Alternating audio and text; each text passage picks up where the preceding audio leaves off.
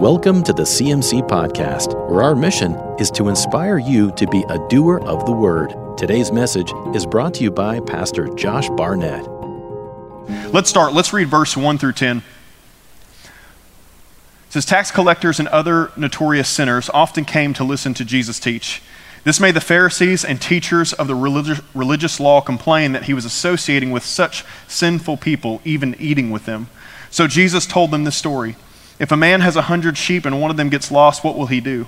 Won't he leave the 99 others in the wilderness to go search for the one that is lost until he finds it? And when he found it, he will joyfully carry it home on his shoulders. When he arrives, he will call together his friends and neighbors, saying, Rejoice with me, because I have found my lost sheep. In the same way, there is more joy in heaven over one lost sinner who repents and returns to God than over 99 others who are righteous and haven't strayed away. Or suppose a woman has 10 silver coins and loses one. Won't she light a lamp and sweep the entire house, searching carefully until she finds it? And when she finds it, she will call in her neighbors and friends and say, Rejoice with me, because I have found my lost coin. In the same way, there is joy in the presence of God's angels when even one sinner repents.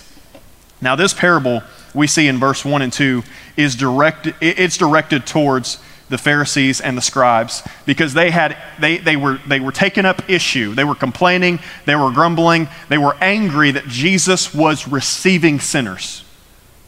That's what it says. They were mad because he was receiving sinners. Like, I can't believe this holy man would talk to these people, would bring his miracles to these people, would, would, would eat with these people. Eating was like a much more intimate thing than it is nowadays. Like if you ate with somebody then, it's like you're saying, I accept these people, I love these people, these people are family.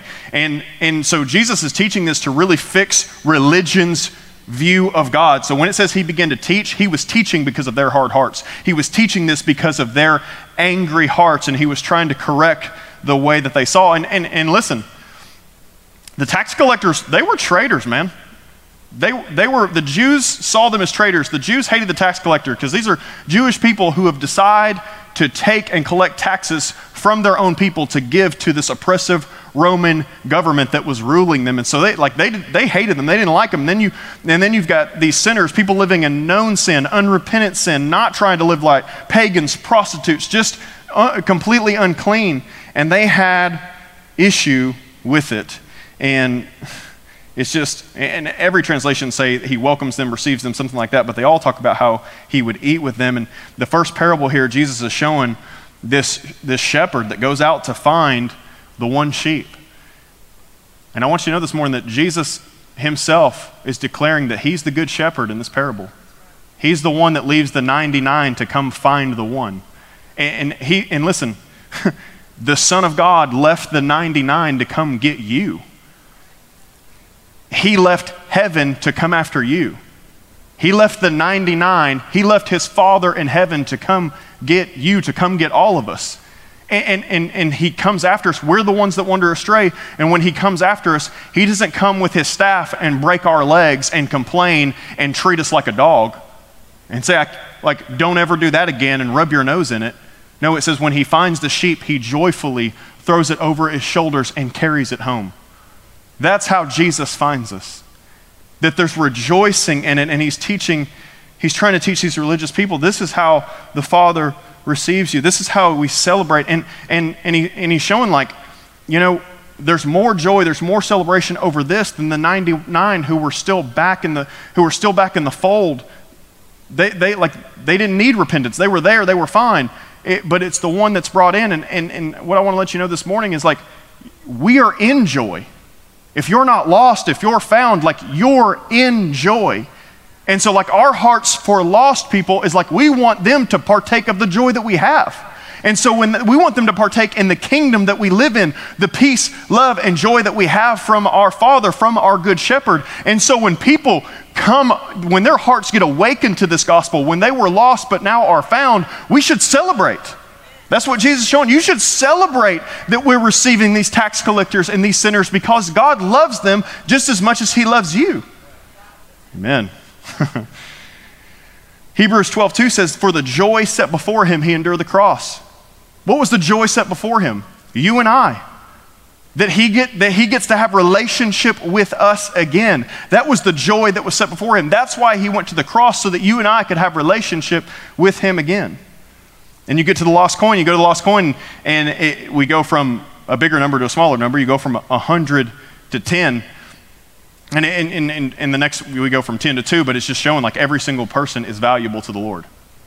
Every single person is valuable to the Lord. And, and, and you know, I, I want you to know here that, that these 10 silver coins, just because a coin was lost, doesn't mean that it was less valuable. Just because a coin is lost doesn't mean it's less valuable. If you lose $100, if you lose a $100 bill in your house, it's still worth $100. When you're lost, you're just as valuable to the Father as if you're found. And let me challenge you on this. What does lost mean? Lost means something is where it once was supposed to be. If I lose a hundred dollar bills in my if I lose a hundred dollar bill in my home, the owner doesn't change.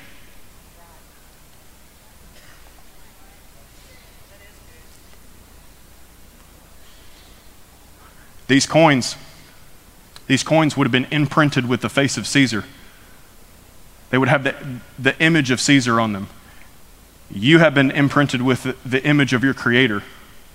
And, and I'll, say, I'll say one thing, and, and, I, have heard a lot of people who share their testimony with this, but, but personally, you know, for me, when I, when I was prodigal, when I was lost, when I had run away from the Father, one thing that convicted me like crazy is whenever I looked in the mirror.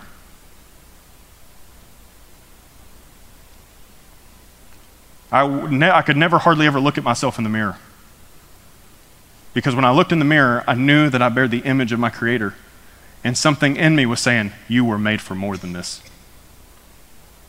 You were made for more than this. And every single person, whether they're lost or found, they are imprinted with the image of their Creator and therefore just as valuable and loved by God as even the righteous people. Amen? Amen.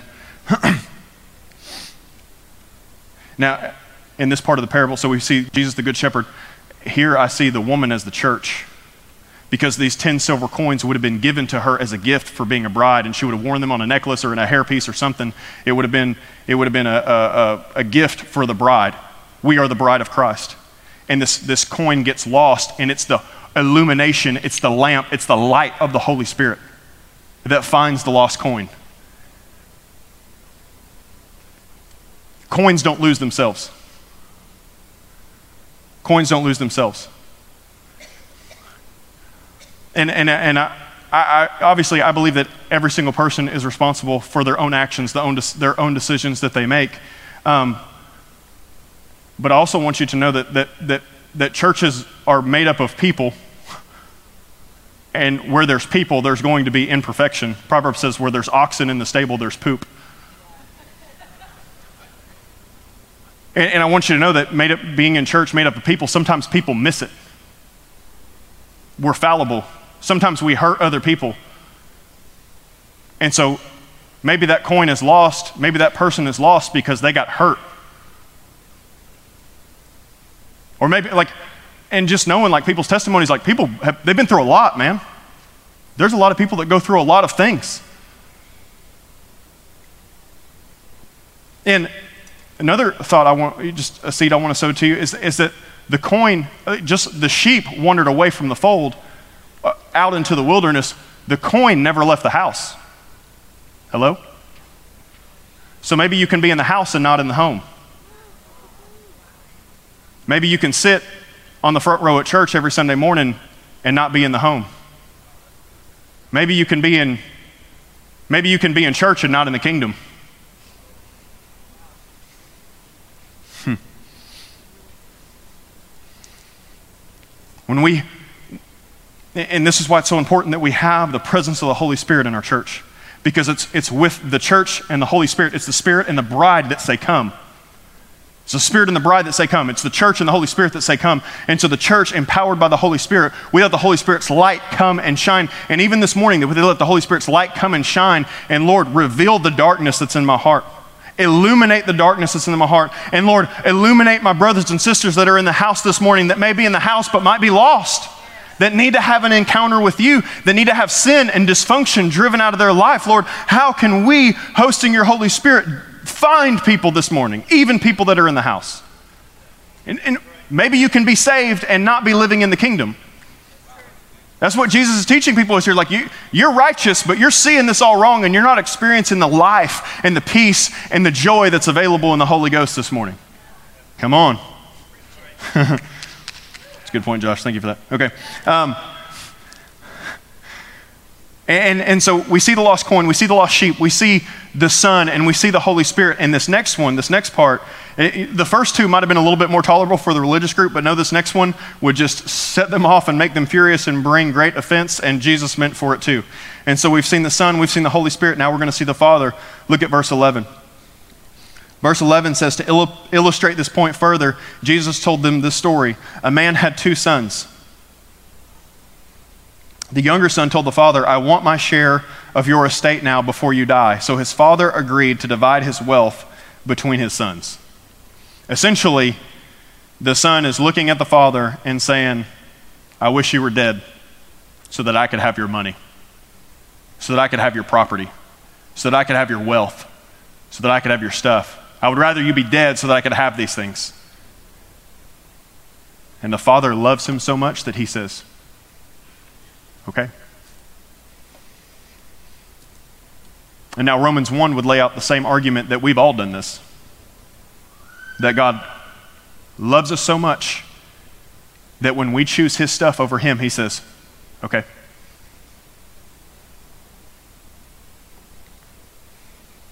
He loves us so much that he lets us have our own way. And now listen, if the son did this in this culture, I mean, even now, but even especially in this culture, it would have been super disgraceful, super shameful. This son would have never been allowed back home. Verse 13 A few days later, the younger son packed all of his belongings and moved to a distant land, and there he wasted all his money in wild living. And about the time his money ran out, a great famine swept over the land, and he began to starve. He persuaded a local farmer to hire him, and the man sent him into his fields to feed the pig. The young man became so hungry that even the pods he was feeding began to look good to him. But no one gave him anything. No one gave him anything. Somebody say mercy. No one gave him anything. That's mercy. It's God's great mercy. And, and listen, just want to tell you this morning enabling people is not compassion. And that's hard because I know that our heart goes out to people who are really struggling, but enabling people to stay in their dysfunction is not compassion. No, like real, com- real compassion challenges people. When Jesus came to the man that was sitting on the mat and said, Do you want to be made well? And the man had some silly response like, Oh, well, nobody can help me into the water. And he says, oh, I didn't ask you that. He asked you, Do you want to be made well? And the reason that he asked him that is because not everybody does want to be made well, because if you be made well, it becomes with a certain degree of responsibility. And Jesus, Jesus didn't say, Oh, poor you, let me sit here with you after your sob story. No, Jesus challenged the man. And he said, Take up your mat and walk. That's what real compassion does. Real compassion doesn't enable people to stay in their sin and, and, stay in their dysfunction. Real compassion says, There's more in the house, bro, but out here I can't give you anything. And that's oftentimes hard for us to get. But th- listen, that's the mercy of God. That's the mercy of God. When Paul teaches the Corinthian church about church discipline and, and, and that they've got a man who, is, who won't repent of his sin, he says, turn him over to Satan. Make it, remove him from the church. These aren't popular sermons nowadays. Remove him from the church. Why remove him from the church, turn him over to Satan? So that he will see what he's missing out on. Because it's only on the outside of the house, oftentimes, that you can see how good the Father is inside of the church. No one gave him anything that's mercy. And, and, and, it's the mercy, it's the grace, it's the love of God that will let you go. Because he knows that nothing's going to satisfy your heart. It's the mercy, grace, and love of God that will let you go because he knows that nothing will satisfy your heart like he does. He got to a point that even, even the pods look good, good to him. And many of us, including myself, we've been in those places where we've gotten to the lowest low and we feel dirty and we feel shame. Like we, we do dirty, shameful things in order to try to fill our bellies. It's like we tried this and it didn't work, and so we tried this and it doesn't work, and it tried this and it doesn't work, and it tried this and it doesn't work, and we get to a place that even the pods look good, that even the slop looks good to eat. Verse 17. When he finally came to his senses, grace. He said to himself, At home, even the hired servants have food enough to spare. And here I am dying of hunger. I will go home to my father and say, Father, I've sinned against both heaven and you, and I'm no longer worthy of being called your son. Please take me on as a hired servant. So he gets his he gets his comeback story together. He gets his apology together. You ever blown it really big time? Maybe as a kid, you like get your explanation ready. That's what he does. He gets his apology ready. You know, and, and, he comes to his senses and he thinks like, man, my father, he's I blew this part of my inheritance, but he's still super wealthy, and you know his servants are living better than how I'm living right now. And so maybe if I can go home, maybe I can just be an employee. Maybe I can be a servant. Maybe I can be a slave that he'll take care of. Maybe I'll go back, and so I'll, I'll go to him and I'll say, "I'm sorry, Lord, or I'm sorry, Father, I did these things, and but please take me back. Please make me an employee." And so he's got this, and I imagine even him walking home in, in just in the filth and, and disgusting uh, area that he was, I can, I can just see him rehearsing this story as he's on the way to the Father and thinking, I wonder how I'm going to be received. And, and, and listen, listen, the religious group, like, it, man, this is it. This dude, he's not a coin, he's not a sheep, this is a man, and he did something disgraceful. Jesus, it's time to show these sinners and tax collectors what happens when you do things like this. This guy's about to get what he deserves. That's what the religious, that's, that's and, and still today, that's what the spirit of religion tells us is that people should get what they deserve.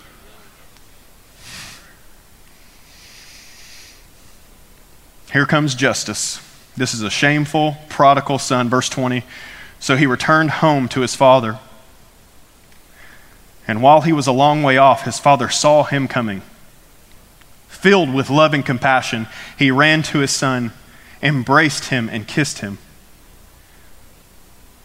His son said, Father, I've sinned against both heaven and you. I'm no longer worthy of being called your son. But his father said to the servants, Quick, bring the finest robe in the house and put it on him. Get a ring for his finger and sandals for his feet, and kill the calf we have been fattening. We must celebrate with a feast. For this son of mine was dead and now has returned to life. He was lost, but now he is found. So the party began. Come on, listen. When these words begin to come out of Jesus' mouth, the Pharisees would have started fuming and like probably looking for stones. Like, I can't believe this, but I just see this, this crowd gathered around him, and I see the Pharisees and the scribes, the religious leaders, the religious group getting very, very, very angry because this is not what they were expecting. And now, like, this guy is saying this crazy stuff, and that God, we, God doesn't accept people that way. And they're thinking, in their mind, they're thinking Deuteronomy chapter 21 says, like, if there's a rebellious son, you bring him before the council and we'll stone him. That's what they're th- and even Hebraic tradition would say if this son returned home and they're not going to stone him, then what we're going to do is we're going to take pots and we're going to break them over him when he gets home and we're going to declare to the whole town this man can be nothing more than a slave. That's what that's what they're expecting Jesus to do. But this is how he gets received. But I also see the other crowd. I see the tax collectors and I see the sinners and I see the prostitutes and I see what? How does God see me? And, and, it says that it says it says when he was a long way off. You don't see anything a long way off unless you're looking for it. And I just think I just see the father on the porch every day, just like looking and waiting. And I think like, how long did the robe sit in the closet? And the father said, like, when he gets home, this is his. This is his robe. And I, and I think about, I, and I think about the son just coming and, and, and just awaiting the shame and awaiting the disgrace. And to see your father, and, and listen, the, the, the Jewish men did not run.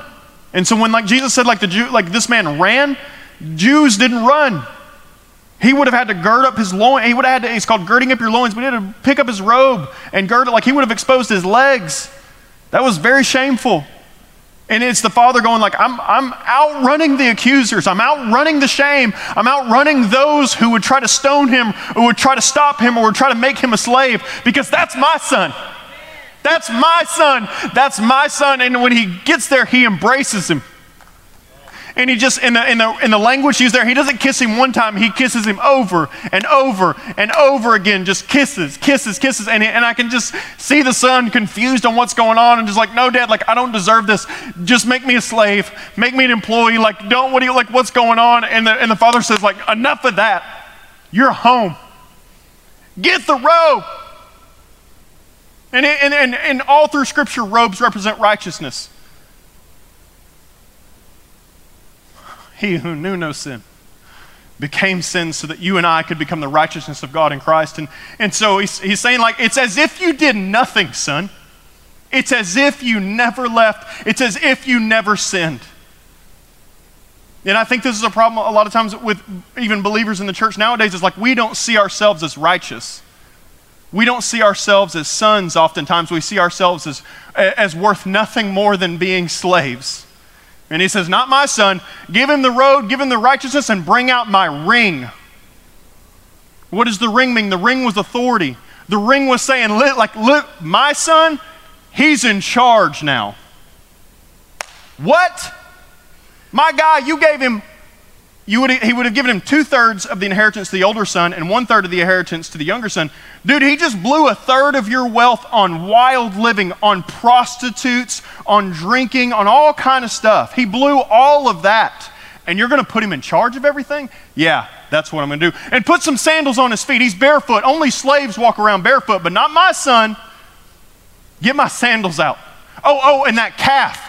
That calf that I've been getting fat and y'all been salivating over, waiting for some prime rib, some steak, I've been getting that joker fat because I knew my son was going to come home. Kill that one, fire up the grill, invite the whole town. We're throwing a party. That's how the Father welcomes sinners home. That's how the Father welcomes prodigals home. When they get home, He doesn't say, Now, son, I want you to come in. I want you to sit over there. I want you to think about what you've done. We're going to give you a couple years. We're going to see how you do. We, you know, we, will start you out as a slave. Maybe we'll make you an employee. We'll, you can clean the toilets. You can, you know, clean up the ox's poop. You can do these kinds of things. And when you prove yourself faithful, we'll promote you. None of that. Immediately, he's in charge. And this robe, it means that no, like, it's like nothing happened. Let's throw a party and celebrate it. And even, and listen, even the justice on the inside of us goes, that's not fair. Exactly. God's grace is not fair. and th- thank you, Lord, it's not fair. But Romans 2 4 says it's the goodness of God that leadeth men into repentance, not the wrath of God. It didn't say when the Father saw him that he was filled with anger and judgment. It said he was filled with love and compassion. And he said, That's my boy who's come home. And that's the way the Father welcomes us when we come home. Jeez. Where was I?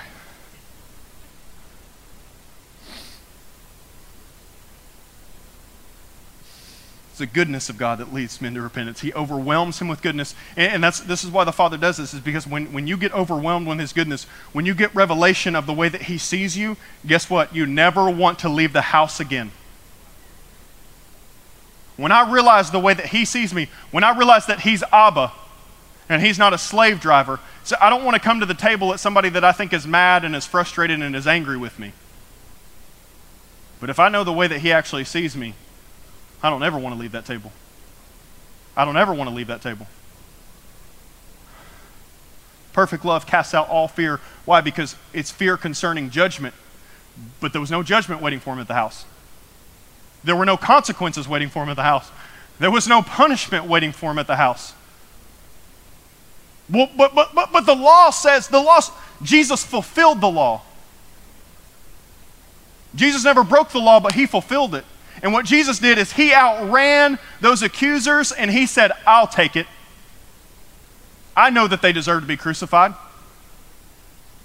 But Father, send me, I'll take it. He was, Jesus was the perfect lamb. And, and, listen, something that we've got to understand, it, it, it's so, and this is so hard for us because we know ourselves and we know how screwed up we are, but we have got to begin to see ourselves, as Colossians says, that we're holy and faultless and blameless before the throne. Not based on your behavior, based on His. Religion tries to make it about your behavior and what you do and what you don't do. But, but God is love, and you are nothing other than loved. in the Old Testament, whenever, uh, uh, whenever someone was burdened by sin or they were, they were bringing their sacrifices because they, they had to make sacrifice in order to cover their sin, whenever they would bring their sheep or their goat or their bird or whatever they could afford, whatever they bring, the priest never inspected the sinner. What did the priest inspect? The sacrifice. It had to be a lamb without spot, wrinkle, or blemish. Jesus Christ was the perfect sacrifice. And so when you stand before God, understand that He is not inspecting you. He's inspecting Jesus because you've been given the righteousness of God in Christ. So, uh, 1 John 4, just as Jesus is now, so are you in this world. And so when the Father looks at you, He sees you through the lens of Jesus' righteousness.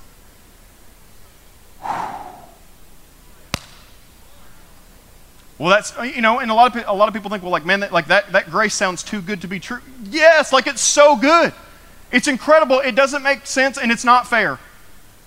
But you know what it causes me to do? It causes me to see how nasty sin is, and how amazing He is.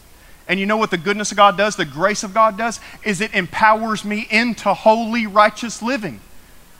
Because when I when I came home, when I when I had my I had, uh, uh, I had a couple prodigal years where I ran away from the house, but when I got revelation of the goodness of God, it caused me never want to leave the house again.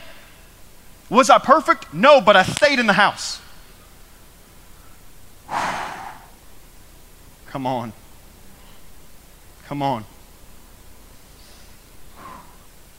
I think sometimes we make ministry about getting people about getting people to repeat prayers. The son had his prayer, the father ignored it. Repentance is not about repeating prayers, it's about coming home.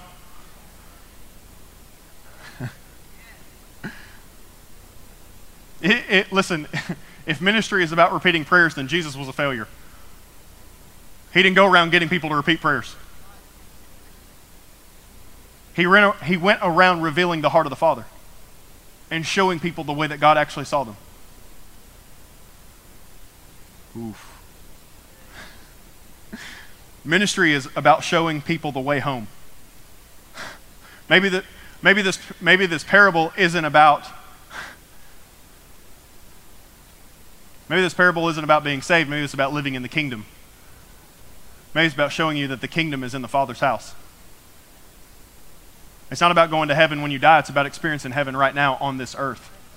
The kingdom of God is heaven on earth. He prayed, Father, your will be done on earth as it is in heaven. He wouldn't have prayed it if he didn't mean it. And so, listen, if you are not experiencing uh, Romans 14, 17, the kingdom of God is a matter of righteousness, peace, and joy in the Holy Ghost. If you're not experiencing righteousness, peace, and joy in the Holy Ghost, you might not be living in the kingdom. You might be saved and going to heaven when you die, but man, I want you to experience heaven right now.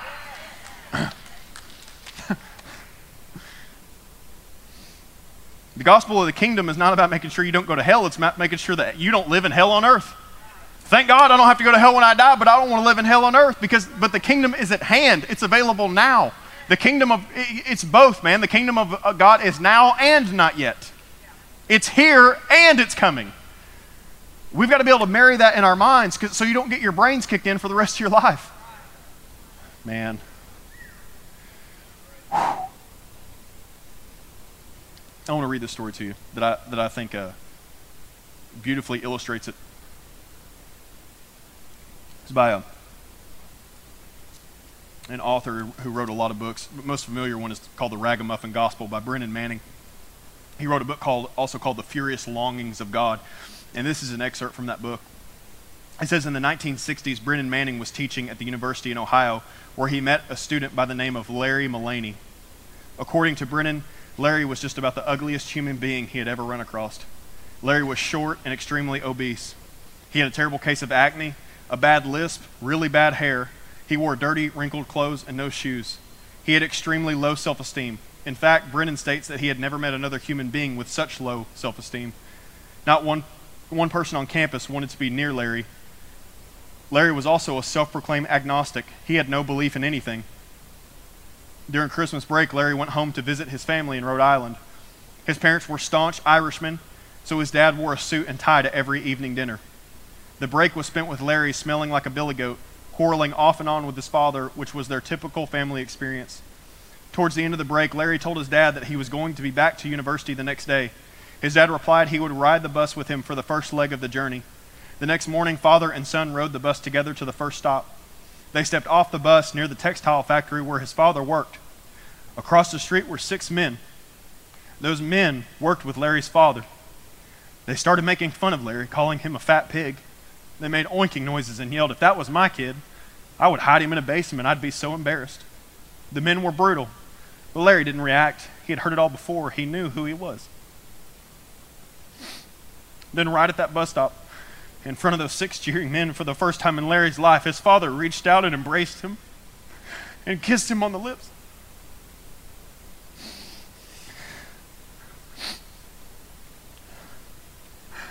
And he said, Larry, if your mother and I live to be 200 years old, that wouldn't be long enough to thank God for the gift he gave to us in you.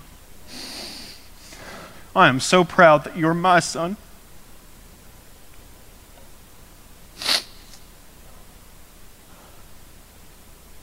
Brennan Manning said that the radical transformation that took place in Larry Mullaney when he came back to the university was hard to put into words. Larry cleaned up, he started dating a girl. He not only joined a fraternity, he pay, became the president of the fraternity, and he graduated with a 4.2 GPA. The first student to ever do so. He was a brilliant scholar. Larry went into Father Brennan's office and said, Tell me about this man, Jesus. And so, for six weeks in half hour increments, Father Brennan shared with Larry what the Holy Spirit had revealed to him about Jesus. After those six weeks, Larry said, Okay. On June 14, 1974, Larry Mullaney was ordained a priest in Providence, Rhode Island. And he spent the next 20 years as a missionary in South America.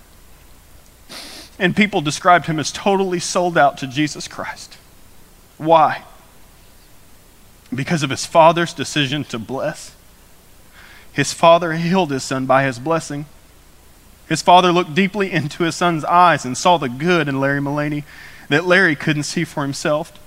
He affirmed him with his furious love, and he changed the whole direction of his life.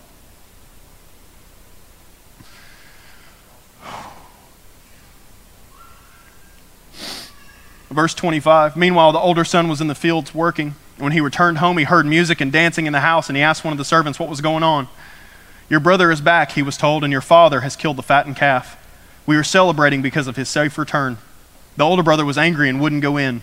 His father came out and begged him, but he replied, All the years I've slaved for you and never once refused to do a single thing you told me to do. And all that time you never gave me one young goat for a feast with my friends. Yet when this son of yours comes back after squandering your money on prostitutes, you celebrate by killing the fattened calf. His father said to, said to him, Look, dear son, you have always stayed with me, and everything I have is yours. We had to celebrate this happy day, for your brother was dead and has come back to life. He was lost, but now he was found. Jesus is intending to show this religious group that they are the older brother. You should be rejoicing that tax collectors and sinners are coming home. And I think a lot of us in this room sometimes, maybe, may, maybe if we grew up in church, we have a hard time relating to the younger brother, but we've been something much worse pretty good Christians. Thinking we were on the inside but really have been on the outside and seeing ourselves as slaves and not as sons.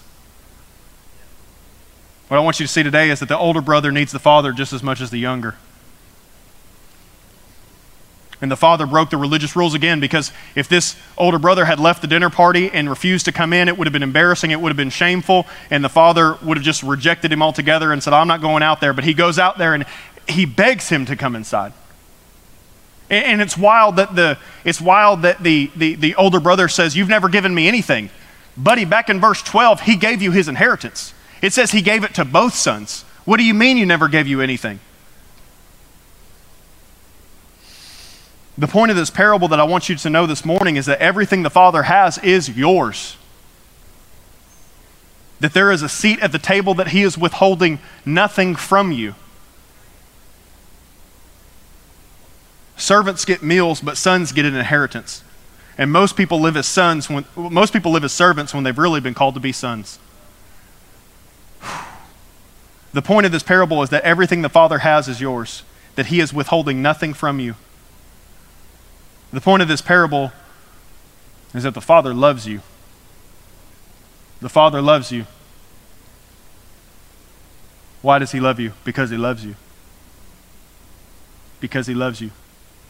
Because He loves you. Because He loves you. Because He loves you. Because He loves you.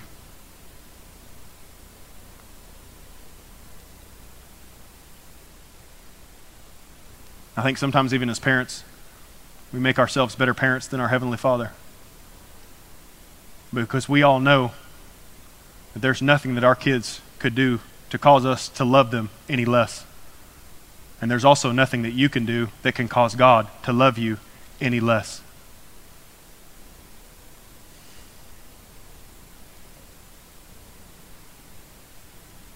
It's not based on your performance, it's based on His. And when you get that revelation, and, and when you get that revelation, you'll actually stop struggling so much with sin. When you get the revelation that He is Abba, Father. Romans 8:15. You've not been given a spirit of slavery, spirit of fear to go back into slavery, like you're working for a taskmaster. You've been given the spirit of sonship that causes your spirit to cry out, Abba, Father. Abba, Father. And, and listen, even when we worship, I want to I want to correct a little bit of a, of, a, of, a, of a thinking that we have sometimes is that when we raise our hands in worship that we're saying i surrender like god is holding up a gun to you. When you are raising your hands in worship your spirit is crying abba father. Just like when your kids were little and they came up and they lifted their hands to be picked up by you. Abba father and, and, and whether you relate with the younger brother this morning or you relate with the older brother, I think we all relate with them a little bit in, in each way and at different parts of our lives. But I want you to know that the Father always comes out. He always runs down the road, He always comes out of the house to greet you, to be with you. And He doesn't bring shame, and He doesn't bring condemnation, and He doesn't come out with a list of things that you need to do to get back into His good graces. He comes out with love, furious love. And he, and he calls you nothing other than love. And he calls you nothing other than son. And he calls you nothing other than daughter. Well, I haven't really been acting that way. It doesn't matter because Jesus did. Jesus acted that way. Jesus was treated like we deserve so that we could be treated like he deserves. And we've been adopted. Jesus left heaven as God's only son and left earth as God's oldest son. He's good. He's good. He's good. The point of this parable is that you weren't meant to be a slave, you were meant to be a son. And everything that He has is yours. You need healing? It's yours. You need to get your finances in order? It's yours. You need blessing at your workplace? It's yours. You need a storm calmed in your life? It's yours. It's the kingdom. It's the supernatural kingdom that's not a matter of talk, and Josh has been talking a lot. It's a supernatural kingdom that 1 Corinthians 4:20 says is a matter of power. And Romans 4:17 says of righteousness, peace and joy in the Holy Ghost. Thank you for listening to the CMC podcast. If you'd like to watch our sermons live or looking for more information about our church, visit cmcchurch.com or follow us on Facebook at Christian Ministries Church.